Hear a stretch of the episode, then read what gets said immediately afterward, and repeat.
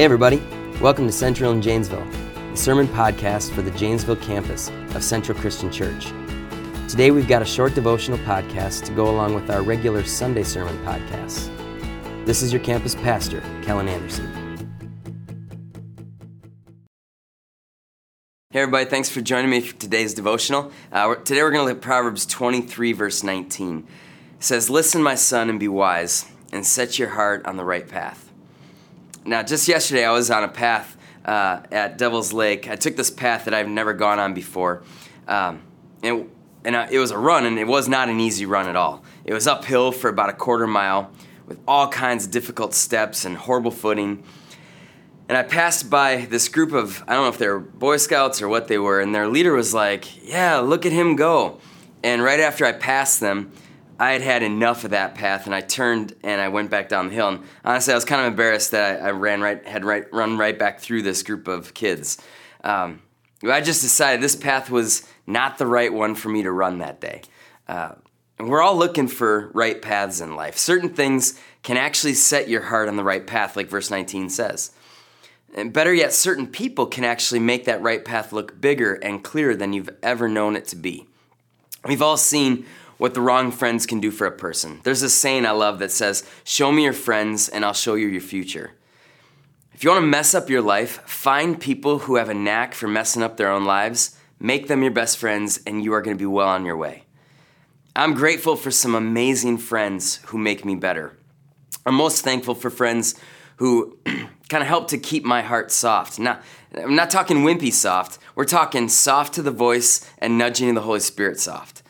I was blessed with two parents who loved Jesus and showed me what it looks like to have authentic and, and, and true uh, faith. Uh, I've, I've got a wife whom everybody agrees is way better at life than I am. She makes me better in every way possible.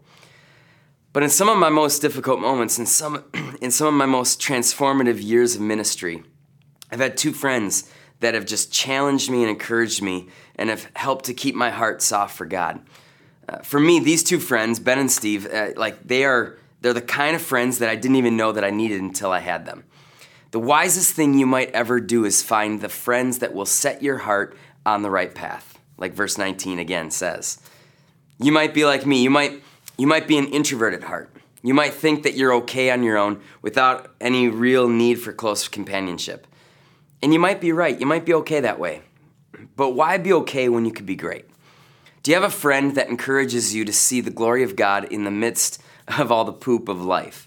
Do you have a friend that helps you love a difficult person and see that perhaps that person may not be as bad as you think, or that maybe there are things that are just as unlovable in you? Do you have a friend that has a constant green light to speak the hard truths into your life without the fear of thinking that you might kind of question the friendship itself when they do that?